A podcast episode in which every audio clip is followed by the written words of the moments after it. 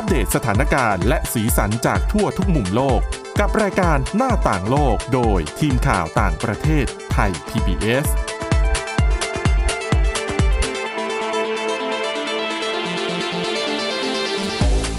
สวัสดีค่ะคุณผู้ฟังต้อนรับเข้าสู่รายการหน้าต่างโลกค่ะสำหรับวันนี้นะคะ เรามีหลายเรื่องราวที่น่าสนใจไม่ว่าจะเป็นเรื่องของเรือนจำในประเทศอินเดียบางแห่งนะคะ อนุญาตให้ผู้ต้องขังเนี่ยสามารถ ทำกิจกรรมส่วนตัวร่วมกับคู่สมรสของตัวเองได้นะคะ ก็ถือว่าเป็นการให้โอกาสกับผู้ต้องขังเนี่ยได้มีโอกาส เรียกว่าสารสัมพันธ์กับคู่สมรสที่จะต้องอยู่ห่างกันเนื่องจากอีกฝ่ายหนึ่งนั้นถูกคุมขังอยู่ในเรือนจำนะคะ แล้วก็รวมถึงเรื่องของผลกระทบจากการใช้กัญชาค่ะ ปรากฏว่าส่งผลต่อ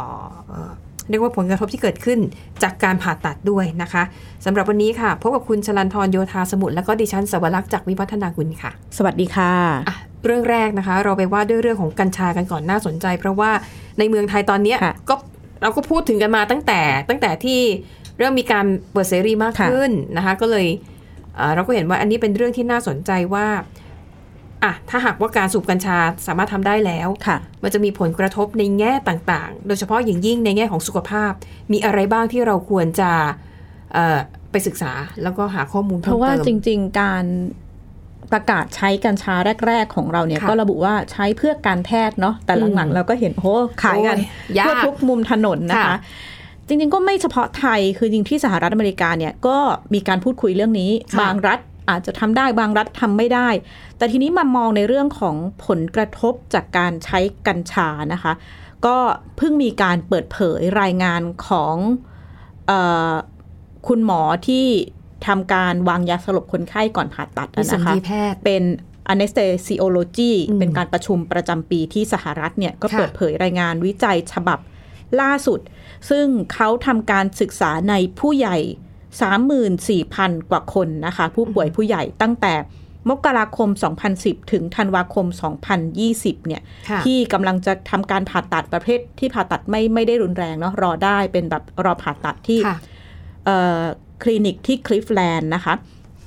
โดยผู้เอ่อคนผู้ศึกษาเนี่ยคือคุณหมออัลยาดอีกอิรามีนะคะเอกเอกรามีเป็นคุณหมอที่เป็นหัวหน้าการศึกษานี้ แล้วก็ผลการศึกษาพบว่า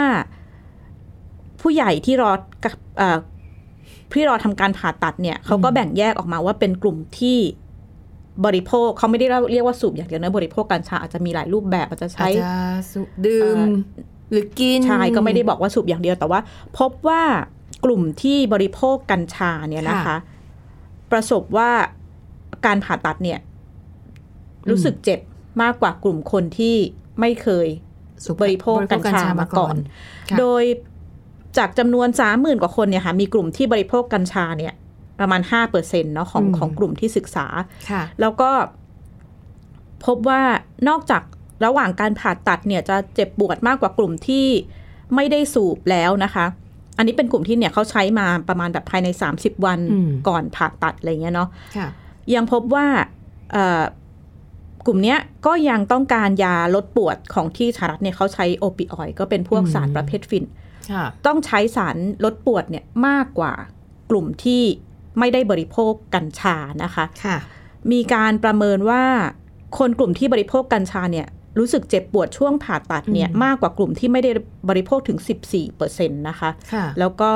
อาการเนี่ยก็เกิดภายในแบบ 24 ชั่วโมงหลังการผ่าตัดเนี่ยแหละค่ะ กลุ่มนี้ก็จะ ต้องการยาแก้ปวดเนี่ยอืมมากกว่ากลุ่มที่ไม่ได้ใช้กัญชาถึง 7%แต่ว่าทั้งนี้ทั้งนั้นเนี่ยเขาก็บอกว่าการศึกษาเนี้ยก็ไอตัว 7%หลังที่แบบว่าบริโภคเอ่อค่ะต้องการต้องการยาแก้ปวดเพิ่มขึ้นเนี่ยเขาก็บอกว่าตัวเลขเนี่ยก็ยังไม่มีความสำคัญอืมทางสถิติมากนัก ก็อาจจะต้องไปศึกษาเพิ่ม แต่เขาก็พูดนะคะว่าแนวโน้มของความรู้สึกเจ็บป่วยของผู้ที่ใช้กัญชาหลังผ่าตัดเนี่ย ก็มีการทำการศึกษามาหลาย งานวิจัยอาจจะมีผลขัดแย้งอะไรกันบ้าง แต่ก็แนะนำว่าจำเป็นที่จะต้องไปขยายการศึกษาต่อสำหรับกลุ่มค่ะที่บริโภคกัญชา แล้วก็ตั้งคำว่าจริง ๆ แล้วอืมใช้ขนาดไหนหรือใช้แล้วมันเป็นประโยชน์ทางการแพทย์จริงหรือเปล่าหรืออาจจะส่งผลกระทบค่ะต่อผู้ที่จะเข้ารับการผ่าตัดอืมทำให้แบบรู้สึกเจ็บปวดมากขึ้นหรือเปล่านี่ก็เป็นคำถามทางการแพทย์ที่อาจจะต้องไปศึกษาวิจัยต่อเนื่องค่ะ ค่ะ อันนั้นก็เป็นเรียกว่าเป็นเป็นบทความนะคะผลค่ะการศึกษาจากในต่างประเทศเนาะอะไปดูอีกเรื่องหนึ่งค่ะ อย่างที่เกรินไปนะคะ เรื่องของเรือนจำในประเทศอินเดียค่ะนะคะเขาอนุญาตให้ผู้ต้องขังเนี่ยเอิ่มให้คู่สมรสเนี่ยเข้ามาเยี่ยม แล้วก็สามารถทำกิจกรรมส่วนตัวค่ะด้วยกันได้นะคะ แต่ว่าอย่างกรณีของอินเดียเนี่ยนะคะ ที่เขาอนุญาตเนี่ย เฉพาะเรือนจำบางแห่งเท่านั้น แล้วก็อืม ที่ทำไปแล้วเนี่ยมีเฉพาะที่รัฐปัญจาบที่อยู่ทางภาคเหนือของอินเดียเท่านั้นนะคะ ก็เรียกว่าเป็นเป็นเป็นไอเดียของเรือนจำในค่ะแต่ละแห่ง อันนี้ยังไม่ใช่นโยบายหรือว่าเป็นกฎหมายค่ะที่เอ่อบัญญัติออกมาโดยรัฐบาลกลางของอินเดียนะคะ แต่ว่าก็มีความพยายามในเรื่องนี้อยู่นะคะค่ะแต่ว่าที่รัฐปัญจาบเนี่ยบุกเบิกไปแล้วเริ่มทำไปแล้วนะคะเอ่อที่รัฐปัญจาบเนี่ยนะคะ เอ่อเหตุผลที่เขาอนุญาตเนี่ยก็คือเนื่องจากว่าอะเห็นอกเห็นใจแหละ ว่าผู้ต้องขังเนี่ยค่ะคนที่สมรสแล้วแต่งงานแล้วก็มีความจำเป็นที่มันต้องอยู่ห่างจากคู่สมรสของตัวเอง ก็เพราะว่าตัวเองถูกต้องขังใช่ไหมคะทีนี้อย่างที่เราอาจจะเคยได้ยินว่าหลายคนพอเกิดเหตุการณ์แบบนี้ขึ้นเนี่ย หลายคู่ก็อาจจะต้องเลิกกันโดยปริยาย เพราะว่าอีกฝ่ายหนึ่งอาจจะต้องโทษจำคุกอยู่ในเรือนจำนานเป็นเวลาหลายสิบปีแบบเนี้ยนะคะ แต่ในขณะที่บางคนบางคู่เนี่ยก็ยังอยากที่จะสารสัมพันธ์กันต่อค่ะนะคะ นี่ก็เป็นที่มาค่ะที่ทำให้เรือนจำในรัฐปัญจาบบางแห่งนะคะ ใช้นโยบายนี้ หนึ่งในนั้นชื่อเรือนจำ Go In Wild ค่ะนะคะก็เปิดให้ผู้ต้องขังเนี่ยใครที่อยากจะใช้สิทธิ์นี้ก็ทำเรื่องมา ขออนุญาตทางทางพัสดีมานะคะ ก็สำนักข่าว BBC ค่ะเขาก็ไปสัมภาษณ์ ผู้ต้องขังคนแรกที่ค่ะใช้สิทธิ์นี้นะคะก็เป็นชายนะคะเป็นผู้ต้องขังชายเอ่อถูกดำเนินคดีในข้อหาฆาตกรรม อายุ 60 ปีค่ะ เขาบอกว่าอ่าที่เข้าร่วมโครงการนี้เนี่ยนะคะเพราะเขาบอกว่ารู้สึกเหงาแล้วก็เศร้าใจมากเลย เพราะว่าค่ะต้องอยู่ห่างจากภรรยานะคะ แต่ว่าพอมีนโยบายใหม่นี้ขึ้นมาเนี่ยเขาก็เลยยื่นสมัคร แล้วก็ได้เป็นคนแรกที่ได้รับสิทธิ์นี้ในในเรือนจำนะคะ เขาบอกว่าก็รู้สึกยินดีมาก แล้วก็รู้สึกผ่อนคลายที่ได้ได้รับอนุญาตให้พบกับภรรยา แล้วก็ได้ใช้เวลาอยู่ด้วยกันแบบค่ะตามลำพังเนี่ยหนึ่งถึงสองชั่วโมงนะคะ แต่แน่นอนค่ะ หลักเกณฑ์ในการอนุญาตเนี่ยก็ต้องมีนะคะค่ะเขาบอกว่าหลักเกณฑ์นี้นะคะจะอนุญาตเฉพาะผู้ต้องขังที่มีความประพฤติดีค่ะแล้วก็จะอนุญาตให้คู่สมรสเข้าเยี่ยมได้เนี่ย ใน 2 เดือนทุก ๆ 2 เดือนเนี่ยนะคะ จะมีสิทธิ์ได้อยู่ด้วยกันเนี่ย เป็นเวลา 2 ชั่วโมง นับตั้งแต่เปิดโครงการนี้มาเนี่ย มีผู้ต้องขังมากกว่า 1,000 คนนะคะ สมัครขอใช้สิทธิ์ดังกล่าว และประมาณครึ่งหนึ่งที่ผ่านเกณฑ์นะคะ ซึ่งตอนนี้เนี่ยเขาบอกว่าก็มีหลาย ๆ รัฐนะ คือมันขึ้นอยู่กับแต่ละรัฐว่านโยบายจะเป็นยังไงนะคะ รัฐที่มีนโยบายในลักษณะเดียวกันเนี่ย ก็อย่างเช่นที่รัฐราชสถาน แล้วก็รัฐ มหาราชตระนะคะค่ะกลุ่มทั้งสองรัฐเนี่ยอนุญาตให้ผู้ต้องขังที่มีความประพฤติดีเนี่ยสามารถเอ่อใช้เวลาอยู่ร่วมกับครอบครัวได้ค่ะบางแต่ว่าบางประเทศเนี่ยนะคะอย่างที่เราเคยได้ข่าวเนี่ยโดยเฉพาะอย่างยิ่งในแถบตะวันตกค่ะในแถบยุโรปที่ให้ความสำคัญกับเรื่องสิทธิของประชาชนเนี่ยนะคะเขาก็จะมีหลักเกณฑ์ในลักษณะคล้ายๆอย่างนี้ บางประเทศเนี่ยถึงขั้นยอมให้ผู้ต้องขังอะออกนอกเรือนจำกลับไปบ้านอย่างเงี้ยใช่เพื่อไปใช้เวลาอยู่กับค่ะครอบครัวได้นะคะแต่ที่บราซิลกับอิสราเอลเนี่ยล้ำไปกว่านั้นอีก อนุญาตให้คู่สมรสที่เป็นเพศเดียวกันอืมเข้ามาเข้ามาเยี่ยมค่ะแล้วก็มีเวลาทำมีเวลาอยู่ด้วยกันสองต่อสองเนี่ยค่ะในเรือนจำได้เลยแต่ทีนี้เขาไม่ได้ระบุเพศนะคะคุณสาวรักษ์เพราะว่าใช่ค่ะ หลาย ๆ ประเทศๆเนี่ย จะมีปัญหาเรื่องอืมผู้ต้องขังหญิงค่ะแล้วใช้วิธีการทำยังไงก็ได้ให้ตัวเองท้องอืมเพื่อที่จะออกมาคลอดลูกหรือว่ามีสิทธิ์ในการแบบผ่อนผันโทษผ่อนผันมากโทขึ้ษนใช่ค่ะอืมนะคะ ซึ่งอย่างในอินเดียเนี่ยเขาไม่ได้ระบุไปถึงผลเบื้องหลังจากนั้นค่ะเขาไม่ได้ระบุว่าเพศชายหรือเพศหญิงแต่ค่ะว่าหมายถึงพูดรวมๆอะนะคะ ก็เลยอะก็ถือว่าเป็นความก้าวหน้านะ ถ้าหากว่ามองในแง่ของมนุษยธรรมค่ะนะคะ แล้วก็อย่างที่บอกรัฐปัญจับเนี่ยเป็นแห่งแรกที่แบบริเริ่มนโยบายนี้นะคะ หลังจากนั้นเนี่ยก็ค่อยๆ มีบางรัฐหรือว่าเรือนจำหลาย ๆ แห่งเนี่ยก็ค่อยพัฒนาตามก็คือออกกฎตามไปนะคะเขาบอกว่าตอนนี้นะคะ ในรัฐปัญจับเนี่ยมีเรือนจำทั้งหมด 25 แห่ง แต่ว่าในค่ะจำนวนเนี้ยเริ่มต้นเนี่ยสามแห่งนะคะ แต่ว่าตอนนี้ขยายเป็น 17 แห่งแล้วอืมสาเหตุที่เรือนจำบางแห่งไม่ยอมใช้นโยบายนี้ เขาให้เหตุผลว่าสถานที่มันแออัดคับแคบค่ะ คือเรือนจำไม่ได้กว้างขวางอืมแล้วก็มันไม่สามารถจะจัดที่ให้กับเอ่อคู่สมรสเนี่ยอยู่ใช้เวลาอยู่ร่วมกันได้ เขาก็เลยไม่ได้ทำโครงการนี้นะคะ หลักเกณฑ์สำหรับเรือนจำที่อยากจะเข้าร่วมโครงการในลักษณะนี้ก็คือ จะต้องจัดห้อง ห้องนั้นจะต้องมีเตียงนอนแล้วก็มีห้องน้ำในตัว เพื่อให้ผู้ต้องขังเนี่ยสามารถทำกิจกรรมส่วนตัวกับคู่สมรสได้นะคะ แล้วก็ เขาบอกว่าเรือนจำบางแห่งเนี่ยถึงขั้นจัดเตรียมถุงยางอนามัยไว้ให้ด้วยนะคะ ทางเจ้าหน้าที่ราชทัณฑ์นะคะค่ะบอกว่านโยบายนี้เนี่ยมีขึ้นก็เพื่อช่วยลดความเครียดของผู้ต้องขังอืมแล้วก็เพื่อทำให้มั่นใจว่าคนเหล่านี้จะสามารถกลับสู่สังคมได้อีกครั้งนะคะค่ะเหมือนกับว่าช่วยให้ได้สารสัมพันธ์กับคนในครอบครัวแหละอืมเวลาที่พ้นโทษไปแล้วเนี่ยอย่างน้อยก็ยัง มันมีสายสัมพันธ์ยังได้เจอค่ะกันได้อยู่ด้วยกันบ้างนะคะ แล้วก็ทางเรือนจำเนี่ยมองว่าการเยี่ยมของคู่สมรส เพื่อทำกิจกรรมทางเพศนั้น เป็นการตอบสนองความต้องการพื้นฐานทางชีวภาพนะคะ ซึ่งตอนนี้นะคะก็มีทนายความด้านสิทธิมนุษยชนจำนวนหนึ่งค่ะค่ะพยายามยื่นคำร้องต่อศาลสูงของรัฐบาลกลางอินเดีย เพื่อให้ศาลตัดสินว่า การให้สิทธิ์กับนักโทษในลักษณะเนี้ยมันน่าจะเป็นสิทธิมนุษยชนขั้นพื้นฐานค่ะคือนั่นหมายความว่าถ้าออกมาเป็นกฎหมายของรัฐบาลกลางก็กลายเป็นว่าเอ่อรัฐบาลในระดับรัฐของทั่วประเทศอินเดียค่ะก็จะต้องมี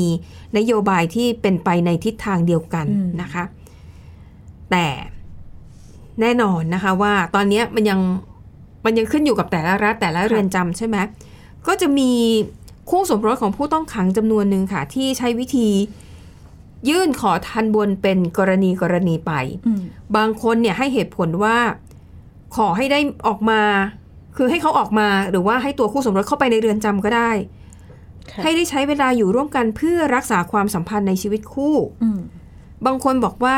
ต้องการที่จะผลิตมีทายาทค่ะเพื่อเอาไว้สืบสกุลนะคะ ซึ่งอันนี้ก็ขึ้นอยู่กับศาลอืม ว่าศาลจะอนุมัติหรือไม่นะคะ แล้วก็เกณฑ์เบื้องต้นนะคะว่านักต้องเป็นผู้ต้องขังในลักษณะใดถึงจะได้รับสิทธินี้นะคะ ข้อแรกค่ะ อย่างแน่นอนอย่างที่บอกว่าจะต้องต้องเป็นผู้ต้องขังที่มีความประพฤติดีค่ะนะคะ แล้วก็ ก็ขึ้นอยู่กับการพิจารณาแล้วก็เหตุผลของแต่ละคน แต่ว่าเราจะไปดูว่า ผู้ต้องขังในกรณีใดที่จะไม่ได้รับสิทธินี้อย่างแน่นอน เนื่องจากครอบครัวของผู้เสียหาย เช่นอะถ้าเป็นผู้ต้องหาในคดีฆาตกรรมค่ะแล้วครอบครัวของเหยื่อที่เสียชีวิต อาจจะรู้สึกว่าไม่พอใจอืมทำไมอะคนทำผิดไปอยู่ในเรือนจำแล้วทำไมถึงได้สิทธิอะไรแบบนี้ค่ะใช่ไหมคะ ดังนั้นเนี่ยทางเรือนจำก็เลยมีกฎมาว่า ผู้ต้องขังในลักษณะไหนที่จะไม่ได้สิทธิ์ อืมอนุญาตให้ผู้สมรสเข้าไปพบในเรือนจำนะคะข้อที่หนึ่งค่ะ เป็นผู้ต้องขังที่มีความเสี่ยงสูง เป็นสมาชิกแก๊งอาชญากรรม และเป็นผู้ค่ะก่อการร้ายนะคะข้อต่อมาค่ะ ผู้ต้องขังที่มีความผิดในคดีล่วงละเมิดทางเพศผู้เยาว์ผู้ก่อคดีทางเพศ และคดีความรุนแรงในครอบครัว กลุ่มนี้ไม่ได้นะคะอืมผู้ต้องขังที่เป็นโรคติดต่อร้ายแรง เช่นวัณโรค ติดเชื้อ HIV ค่ะหรือว่าโรคติดต่อทางเพศสัมพันธ์ต่างอืมๆนะคะ แต่ถ้าเป็นโรคติดต่อที่รักษาได้ค่ะหายป่วยแล้ว แพทย์ประจำเรือนจำตรวจแล้วรับรองว่าหายดีและจะไม่แพร่เชื้อให้กับคู่รักที่จะเข้ามาพบ อันนี้ก็ผ่านนะคะ ข้อต่อมาค่ะ ผู้ต้องขังที่ไม่ปฏิบัติตามหน้าที่ของตนในเรือนจำในช่วง 3 เดือนที่ผ่านมานะคะ แล้วก็ผู้ต้องขังที่ ผู้คุมประเมินว่ามีพฤติกรรมไม่ดีไม่ยอมปฏิบัติตามกฎระเบียบในเรือนจำค่ะก็จะไม่ได้รับสิทธินี้เช่นเดียวกันนะคะอะนั่นก็เป็น เรื่องที่ค่อนข้างจะ ก็ถือว่าใจกว้างมาก ๆ นะค่ะสำหรับในเมืองไทยดิฉันไม่แน่ใจว่าจะแบบมีการให้สิทธิแบบนี้กับผู้ต้องขังหรือเปล่านะคะเอ่อทนายความนะคะที่ เป็นผู้พยายามจะรณรงค์ในเรื่องนี้เนี่ยนะคะที่บอกว่ายื่นเรื่องให้เอ่อศาลของรัฐบาลกลางของอินเดียเนี่ยตัดสินในเรื่องนี้เนี่ยนะคะเขาบอกว่า คุณต้องมองภาพรวมนะว่า วัตถุประสงค์ของกระบวนการยุติธรรมเนี่ยไม่ใช่แค่การลงโทษผู้ต้องขังอืมแต่ต้องการให้ผู้ต้องขังเนี่ยได้รับการพัฒนาได้รับการปรับปรุงตัวเอง เพื่อให้พวกเขาเนี่ยสามารถกลับเข้าสู่สังคมได้เมื่อ ครบกำหนดพ้นโทษแล้วค่ะดังนั้นก็เลยมองว่านโยบายเหล่านี้เนี่ยน่าจะช่วยให้ กล่อมเกลาจิตใจ หรือทำให้อาจจะรู้สึกกลับเนื้อกลับตัว อยากค่ะรู้สึกว่า อยากจะเป็นคนดี อยากจะกลับเข้าสู่สังคม เพื่อไปใช้ชีวิตอยู่กับครอบครัวอีกครั้งอืมนะคะอะนั่นก็เป็นเรื่องราวของเรือนจำในประเทศอินเดียค่ะค่ะส่วนที่ฮ่องกงนะคะ อย่างที่เราทราบกันดีว่าในช่วงสักสักสามสี่ปีที่ผ่านมาค่ะเนาะ มันมีปัญหาเรื่องของการประท้วงเรียกร้องประชาธิปไตยค่ะแล้วก็เป็นเหตุการณ์ที่ทำให้มีชาวฮ่องกงจำนวนไม่น้อยเลยนะคะ ในรายงานข่าวเนี่ยเขาบอกว่าในช่วงสองปีที่ผ่านมา แรงงานฮ่องกงเนี่ยหายไปประมาณ1 4 0 0 0 0คน คือคนเหล่านี้เนี่ยก็คืออพยพไปใช้ชีวิตอยู่ในต่างประเทศเลย ซึ่งส่วนใหญ่ก็จะเป็นเอ่อกลุ่มเยาวชนอืมมีการศึกษาระดับค่ะสูงเลยทีเดียวนะคะ ก็ค่ะ หายไปรุ่นใหญ่ ๆ เลย ใช่ทีเดียก็ถือค่ะว่าเป็นปัญหาสมองไหล แล้วก็ข้อตกลงระหว่างฮ่องกงกับอังกฤษเนี่ยค่ะการที่ชาวฮ่องกงพลเมืองฮ่องกงจะย้ายไปอยู่อังกฤษเนี่ยค่อนข้างจะทำได้ง่ายอืมถ้าหากว่าหลายคนมีทักษะ มีคุณสมบัติค่ะก็สามารถย้ายไปได้นะคะ ประเด็นนี้เองค่ะ ก็เลยทำให้ในจอห์นลีนะคะ ผู้บริหารสูงสุดของฮ่องกงค่ะ ประกาศเมื่อสัปดาห์ที่แล้วเองนะคะค่ะว่าฮ่องกงเนี่ย ได้ออกมาตรการวีซ่าใหม่ชื่อ Top Talent Pass อืมก็คือเป็นวีซ่าสำหรับชาวต่างชาติที่มีทักษะสูงค่ะแต่คำว่ามีทักษะสูงของฮ่องกงเนี่ยเขาว่าจากรายได้นะอืมเขาบอกว่าชาวต่างชาติที่มีรายได้ประมาณ 12 ล้านบาทต่อปี ขึ้นไป โอ้โห เรา เรายากเลยนะคะ เราเก็บทั้งปีทั้งทั้งตลอดชีวิตตกลงเราก็รายได้เฉลี่ยเดือนละประมาณ 1 ล้านค่ะโอ้คุณชลันทรอย่าใช้คำว่าเราคุณชลันทรเนี่ยอาจจะได้แต่ดิฉันน่ะคงไม่ได้นะคะก็คือชาวต่างชาติที่มีรายได้ประมาณ 12 ล้านบาทต่อปีขึ้นไปนะคะและต้องจบการศึกษาจากมหาวิทยาลัยชั้นนำระดับโลกค่ะนะคะอืมมีสิทธิ์นะคะขอวีซ่าที่ว่านี้สามารถเข้าไปทำงานหรือไปหางานทำในฮ่องกงได้ค่ะ แต่กำหนดเวลาแค่2ปีเองดิฉันว่ามันน้อยไปหน่อยเนาะแต่ไม่แน่พอถึงเวลาเขาอาจจะมีการขยับขยาย แต่ว่าพวกนักลงทุนหรือว่าค่ะต่างชาติก็อาจจะลังเลอยู่นิดๆนะคะ เพราะว่าค่ะนั่นหมายถึงว่าคือตอนนี้สีจิ้นผิงเองก็ประกาศแล้วว่าเขาใช้ระบบเอ่อคุมฮ่องกงแบบมีประสิทธิภาพมากอ๋อเพราะฉะนั้นใช่ค่ะก็เป็นกฎหมายเดียวกันกับที่จีน ซึ่งอืมตอนนี้จีนเองก็ประสบปัญหาการดึงนักลงทุนดึงค่ะเอ่อ ผู้เชี่ยวชาญผู้มีความสามารถจากต่างชาติเนี่ยเข้าอืมมาลงทุนในในจีน เพราะว่าแน่นอนมันมีปัญหาในเรื่องของการจำกัดหลาย ๆ อย่างที่ที่นักลงทุนก็ยังค่ะตั้งข้อสงสัยอยู่นะคะซึ่งซีโร่โควิดนี่ก็ค่ะน่ากังวลนะ คือถ้าไปใช้ชีวิตอยู่แล้วจีน เอะอะเอะอะเจอผู้ติดเชื้อปิดกั้นบริเวณเนี่ยหลายคนก็บอเพกราะว่าฮ่องมันฮ่มัองนไม่กงไหวก็น่าจะใช้ใกล้ ๆ กัน ค่ะวามเข้มแข็งของซีโร่โควิดนะ ใช่นะคะ ทีนี้ไอวีซ่าที่ว่าเนี้ยอย่างที่เล่าไปนะคะว่าคือให้แค่ 2 ปีเองค่ะ นอกจากนี้นะคะยังมีมาตรการจูงใจทางภาษี แล้วก็เรียกว่าออกมีการปรับเปลี่ยนกฎน่ะค่ะเพื่อให้บริษัทต่างๆเนี่ยสามารถจ้างงานแรงงานต่างชาติในกลุ่มที่ว่านี้ได้ง่ายมากขึ้นนะคะ เป้าหมายค่ะก็เพื่อดึงดูดแรงงานต่างชาติที่มีศักยภาพสูง ให้เข้ามาทำงานในฮ่องกงค่ะนอกจากนี้นะคะเขาบอกว่า ถ้าชาวต่างชาติเหล่านี้เข้ามาอยู่ในฮ่องกงแล้วซื้อบ้าน หรือซื้อที่พักอาศัยเนี่ยจะได้เงินภาษีคืนเป็นบางส่วนอืมเมื่อพวกเขาเนี่ยได้สถานะเป็นผู้พำนักถาวรแล้วนะคะเอิ่มแต่ว่าจากที่ดิฉันอ่านๆเนี่ยดิฉันว่ายังยังเป็นนโยบายที่ยังดูไม่ค่อยเร้าใจสักเท่าไหร่ เพราะถ้ามีทักษะสูงขนาดนี้จริง ๆ นะ ไปที่ไหนในโลกนี้ก็ได้ ไปสิงคโปร์เนี่ยดิฉันว่ายังน่าสนใจกว่าอืมด้วยเรื่องของเสรีภาพขั้นพื้นฐานในการค่ะดำรงชีวิตเรื่องของมาตรการควบคุมการระบาดของโควิด -19 แล้วก็ฮ่องกงเนี่ยต้องบอกว่าเป็นหนึ่งในเมืองที่มีความแออัดมากที่สุดในโลกนะคะค่ะอย่างที่บอกถ้าหากคุณไปซื้อบ้าน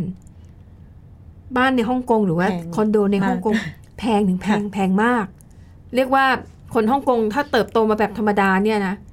ไม่มีโอกาสที่ชีวิตเนี้ยค่ะจะซื้อที่พักเป็นของตัวเองได้อืมหรือถ้าซื้อได้ก็จะเป็นเป็นแฟลตอืมเป็นคอนโดห้องแบบเล็กมากอะค่ะนะคะ ไหนจะเรื่องของกฎระเบียบอีกอะกฎหมายความมั่นคงที่ทางการจีนก็บังคับใช้กับฮ่องกงด้วย นี่ชาวต่างชาติที่อาจจะชอบอิสรภาพย้ำการเสรีภาพในการแสดงความคิดเห็นอะไรอย่างเงี้ยนี่ก็อาจจะต้อง ยากหน่อยนะ ถ้าเทียบกับนโยบายในการดึงดูดชาวต่างชาติที่มีทักษะของหลาย ๆ ประเทศนะค่ะนะคะอะแต่อันนี้มันก็สะท้อนให้เห็นถึงความพยายามของผู้บริหารฮ่องกงที่ต้องการจะดึงแรงงานที่มีทักษะเข้ามาทดแทน ชาวฮ่องกงที่ตอนเนี้ยหนีไปอยู่ในต่างประเทศกันเป็นแสนแสนๆคนนะคะด้านก็คงสะท้อนจริง ๆ ว่าฮ่องกงอาจจะละกำลังประสบอืมปัญหาในเรื่องของ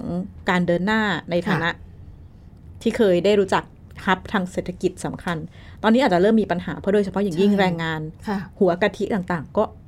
อถูอกกไหมจากฮ่องกงไปแล้ว เพราะถ้าเขาเก่งจริงอะไปไหนก็ได้ ไปอยู่อเมริกาไปอยู่ยุโรปหรือว่าทำงานแบบดิจิ t a ลโนแมดก็คือค่ะอยู่ที่ไหนก็ได้บนโลกนี้แล้วก็ทำงานส่ง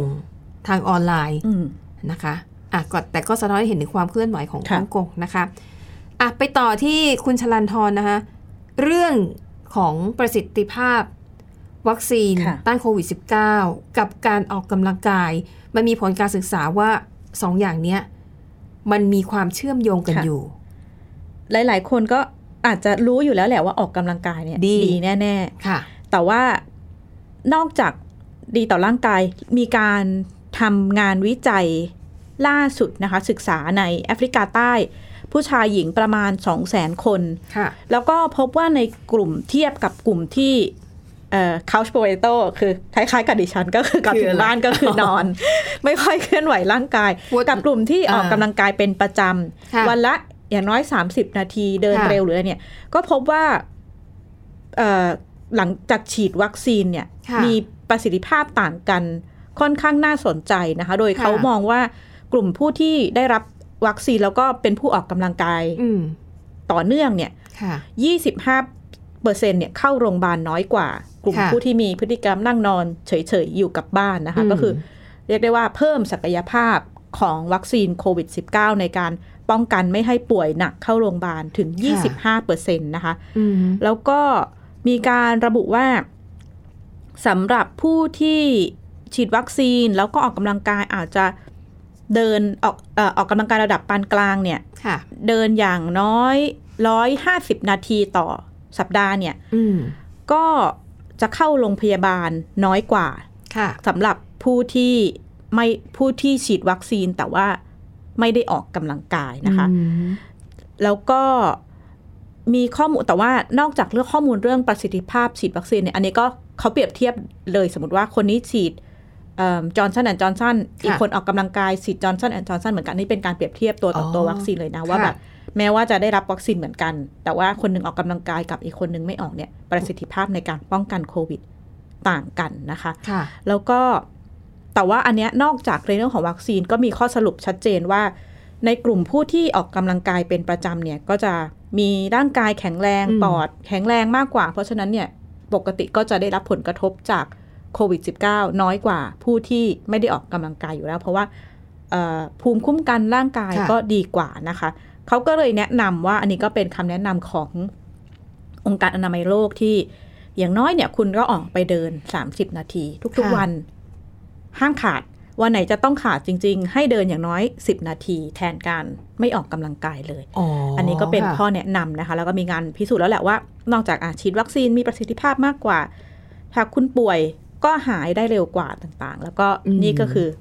ที่นำมาฝากในเรื่องของงานวิจัยเกี่ยวกับโควิด แล้วก็การออกกำลังกายค่ะ จริงๆการเดินเนี้ยเป็นการออกกำลังกายที่ง่ายที่สุดแล้วค่ะไม่ต้องเสียค่าใช้จ่ายอะไรมากค่ะเพียงแต่ว่าหาที่เดินที่มันปลอดภัยค่ะฟุตบาทไม่เป็นหลุม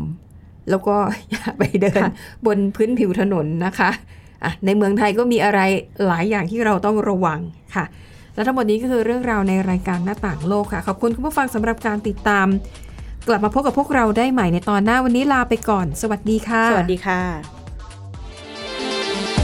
Thai PBS podcast. View the world via the voice